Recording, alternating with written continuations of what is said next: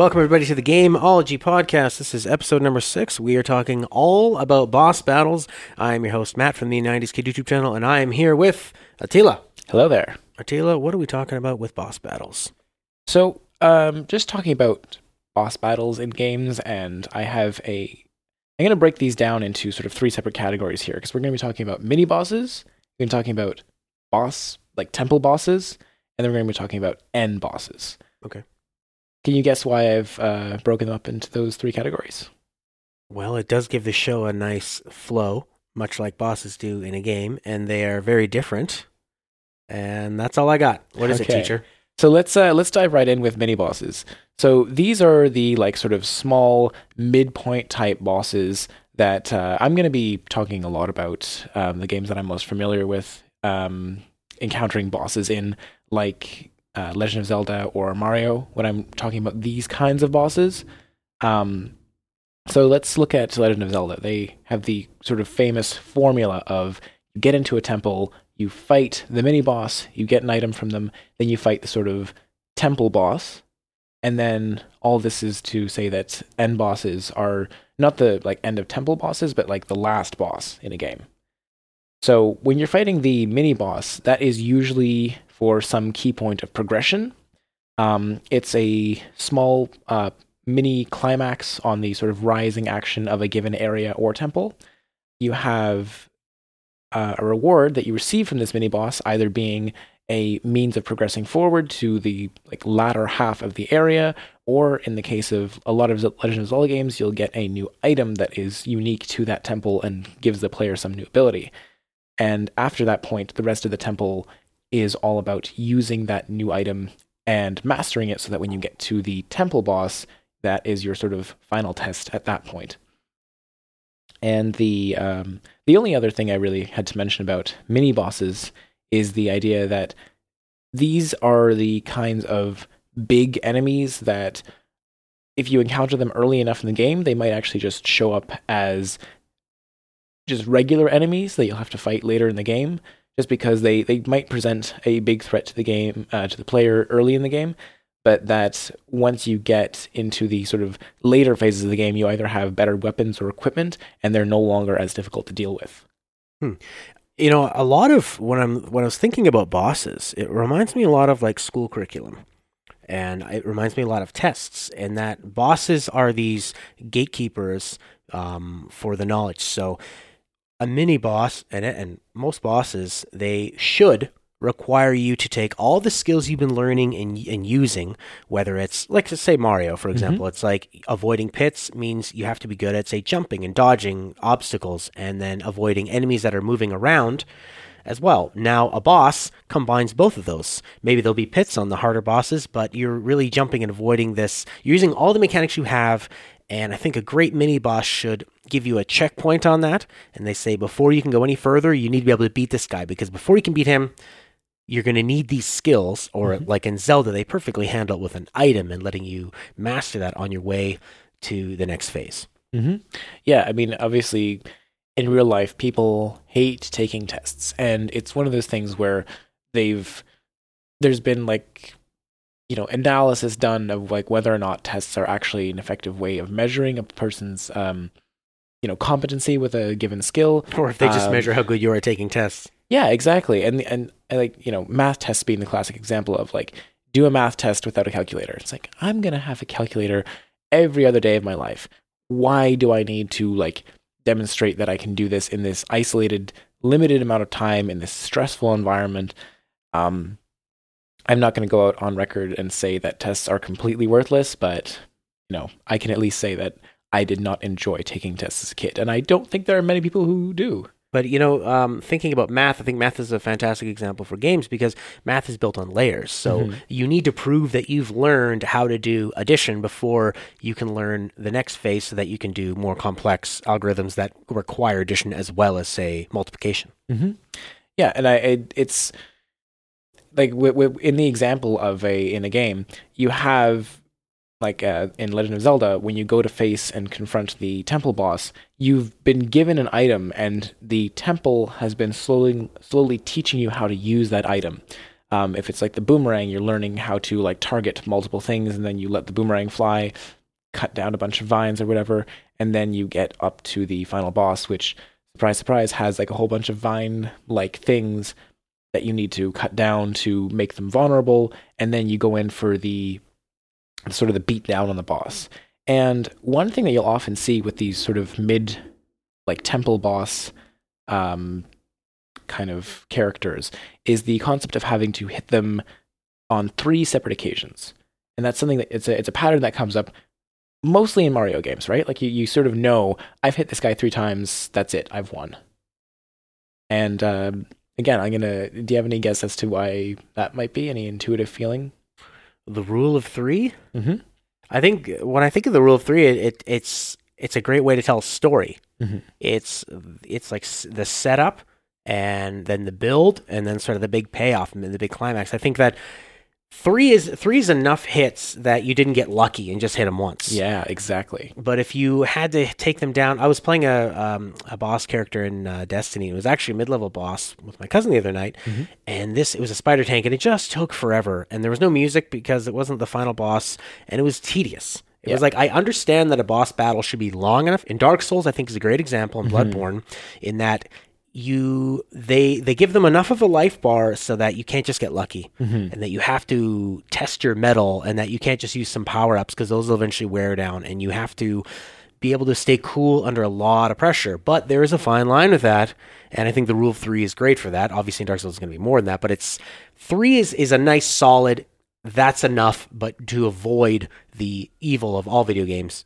tedium in my day job where I teach kids how to make uh, video games, uh, among other things like Lego robots and animations, um, they want to create these bosses in their games where they say like, "Oh, I want to have to hit him like hundred times or ten times," and I'm just like, "Um, let's try like." Five or four, and we'll see how that feels. And I can usually like talk them down from the edge, you know, because kids don't necessarily have the same sort of intuitive sense that you would over a number of times. Like I'm, I, I know that when I created um, some of the bosses in my games, that I had this same kind of idea where I would make it so you had to hit the boss like ten times, and it just made it incredibly difficult to actually get past. Um, like for instance, uh, one of my early games called Robo's World: The Blulite Rocks. The final boss you have to hit ten times, and it's brutal for a lot of the kids when they try to play my game at the camp. Um, they just they have a really rough time of it because they it I made it really difficult, and if I sort of know now what I knew then, I definitely wouldn't be making these encounters that difficult.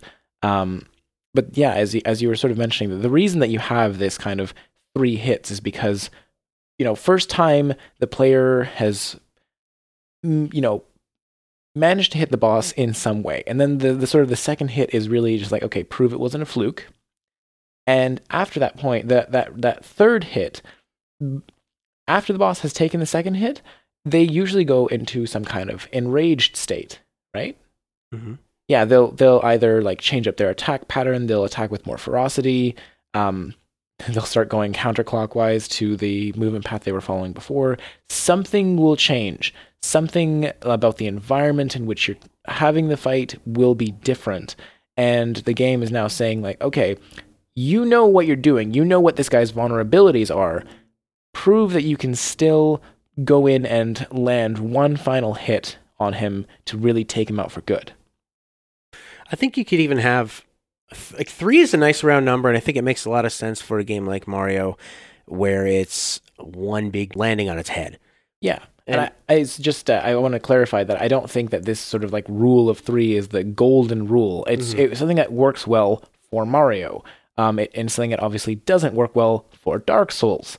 It's just an example of like the way you should be thinking about these kind of things. You should be thinking about like the first stage of the fight, the second stage of the fight, and then the sort of enraged stage of the fight, because that that does provide a sort of a really in- interesting encounter for the player. Yeah, it was when you mentioned your your last boss that had uh, the the ten the ten hits. I was thinking, what? How could you actually make this more interesting? And if and like you said, yeah, if the environment was changing, if the stakes were rising, if the music was up, you, and you also look at how how much what's the ratio of how much health a player is losing in relation to every hit? So say after every hit they're like they're successfully able to hit the boss once and they lose say 5% of their health. So if if they were just using lots of like health potions or Mhm. whatever they're not getting through it perfectly. And you're not getting through it unscathed in a lot of games you don't. And mario himself he has like a roll of a, a rule of two or whatever depending on which game you're playing. So it's if I think that by drawing it out in a game like Dark Souls, you are really wearing the player down in that if the only way you were going to get through this was by taking a lot of damage and dishing it out, mm-hmm. we're going to test that ratio Yeah. and make you improve that ratio so that you can get through relatively unscathed. And even even if it is like not three hits, but say three really good full out attacks, like three phases of you getting through it. But I see what you mean. It's like it's it's you're telling a story with the with the boss with this whole fight, and I think the boss should be. Um, the boss is like an interesting embodiment of the game, whereas a Mario level may be difficult, but it's really not that memorable when you think about the different platforms you jumped over. Maybe some that stumped you for a while might be memorable, but for the most part, you kind of remember the theme and the music of the level and the overall feel. But the boss character, if done well, should to take all those challenges, but give you someone you can put all of your uh, your memory into, your frustration. If they keep beating you down, Lemmy Koopa, whatever. Um, Dark Souls, especially, just these bosses that have personality, and that's what you end up. That's what you remember the most because you're remembering these highlights, these peaks. yeah, you're putting a face to a name. You've got these like iconic moments in the game where it's like, oh my god, that was such an epic challenge, or oh my gosh, that encounter was so spectacular. And I think that's uh, it's a good opportunity to mention that not all bosses need to be characters. Not all bosses need to be like a big guy with a lot of health and a lot of attack power. Um, one great example is uh, in the Halo franchise. Are you familiar with? Uh... I've played Halo One. Okay, do you remember the Warthog run at the end? Yes, Yeah, it's a fantastically memorable experience, and it's not a boss battle. It's just this like culminating experience, and they they sort of did it again in Halo Three. Um, you're escaping the exploding and collapsing superstructure of one of the Halos, and I remember being at my friend's house, um, having like played nothing but Nintendo games my whole life, and he shows me this awesome thing that is Halo Three, and we get to the end, and there's this encounter with a sort of longtime series villain um, known as 343 Guilty Spark. And he's a small ish um, mechanical entity who is an antagonist to the player. And you get into a sort of boss battle with him. Like, okay, that's what I was expecting. And then you kill him, and he's not too difficult. And I was like, what? What's going on? And then the game kept going, and I was like, what is this? I don't understand. Um, because I, I just never seen that kind of experiential take on a final encounter to a game before.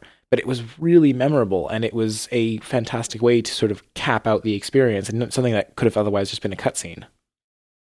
absolutely. And you know, I'm glad you brought that up because I was just thinking about if we if we move this away from more of the traditional phrase. I mean, even look at the word boss. Yeah. it is such a literal. It's almost like a, a word gamers just came up with. Like, oh, he's the boss. He's He's the one in charge. Yeah, he's bigger than everybody. He's like them, but stronger and tougher and makes Mhm. more money. Now, can you have boss battles in more of a narrative game? And like you were saying with them, it's it doesn't necessarily have to be a big character. It can just be as long as it's a checkpoint in the game. It's almost like the end of a chapter. It, it can provide closure. You could be playing a puzzle game that has a very difficult puzzle that sums up everything you were working on. If it was more of um, a narrative experience, like her story, a walking simulator, I don't like to use that term because I, in a disrespectful way at all, but Yeah.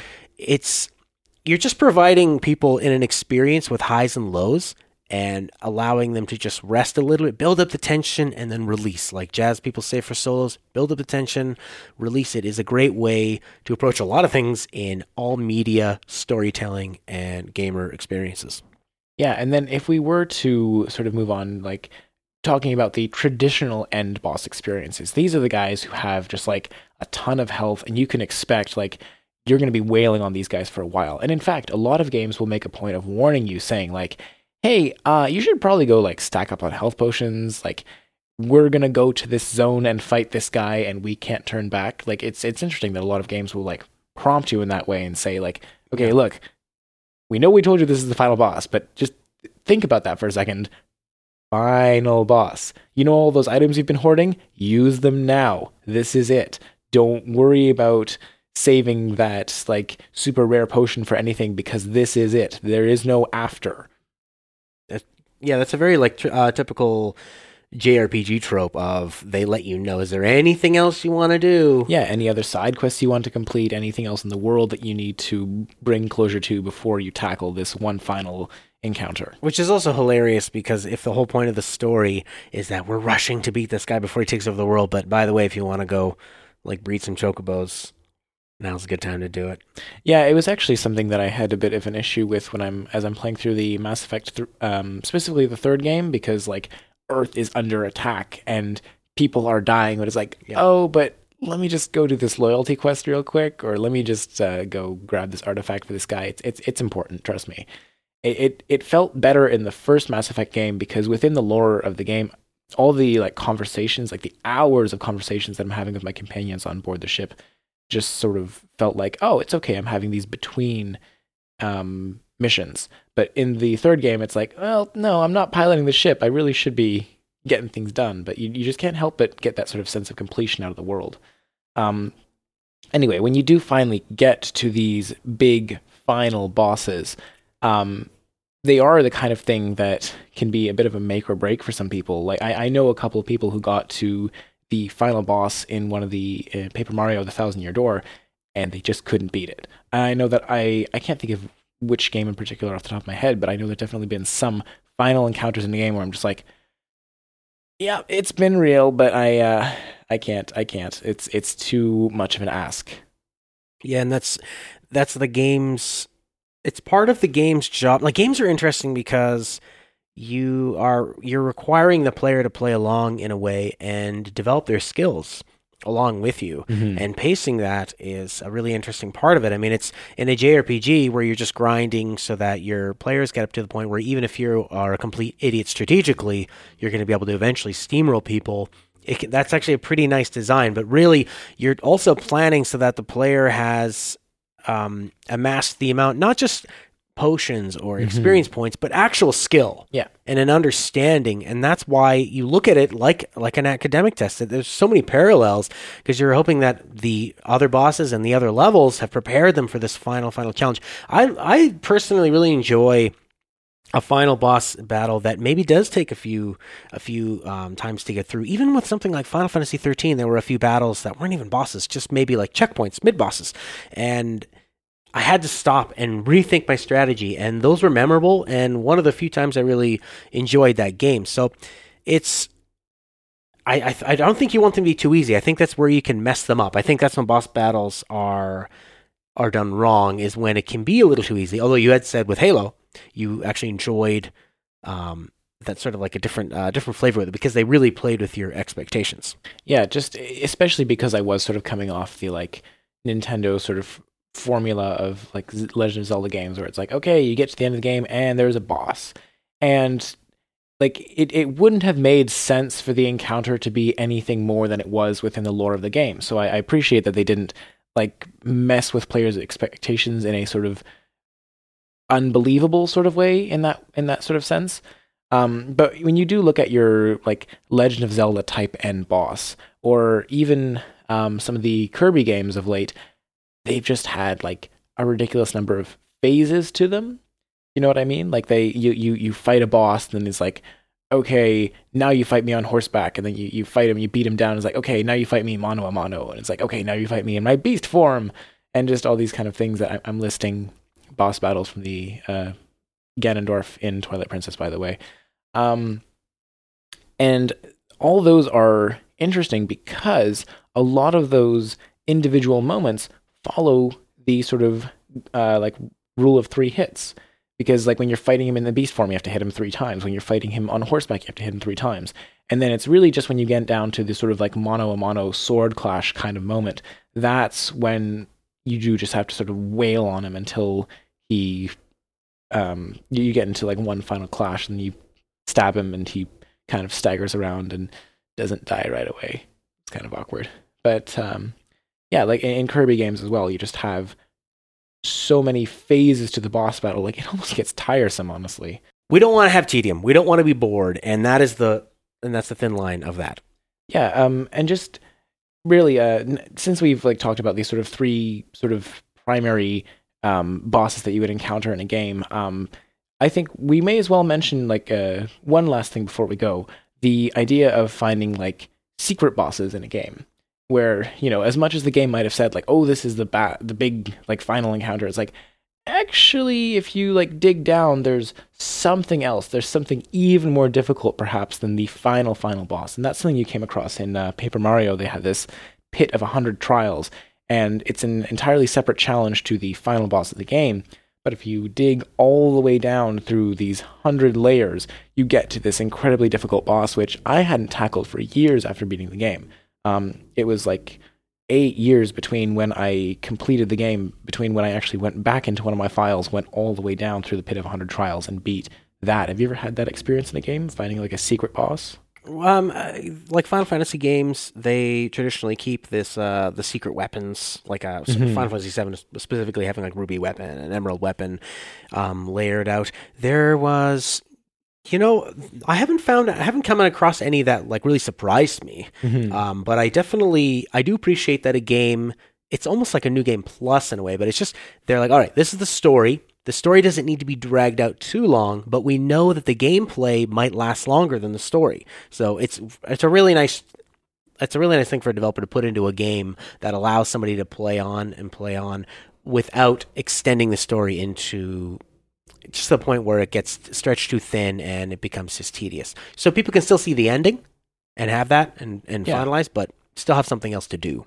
Yeah, it, it's almost like the if the bosses, if the core bosses of the game, the end boss of the game was to really test and like prove, okay, you've conquered this experience, then the secret boss is like, oh, maybe just a little bit of extra credit, and it, it's something that you feel extra satisfied for because like you know in the back of your mind, it's like, okay, this is something that the developers didn't necessarily expect me to be prepared for. They knew that I would have to grind and bring my A game to this, and that that's what made those sort of like secret bosses such a um, really like memorable experience. When I first beat um, Bonetail and Paper Mario, I was like, I made a post on Facebook saying to my friend who bought the game for me originally, it's like, oh, you bought me this game eight years ago, and I finally just beat the like secret boss, and this is such an awesome moment for me. They provide that personality and they provide that uh, character to what is essentially an ordered or random amount of challenges and a story.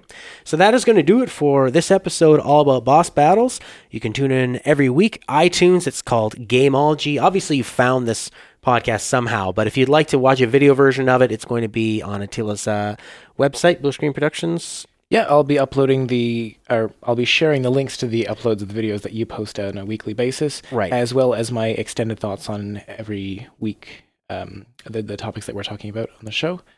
Yeah. And if you want to follow me on Twitter, you can find me at Screen Pro. And for you, I'm Game Think Talk on Twitter and Game Think Talk at gmail.com. The videos are at uh, a 90s Kid under YouTube. You can, uh, yeah, so audio, video, however you like to take it. We'll see you next time.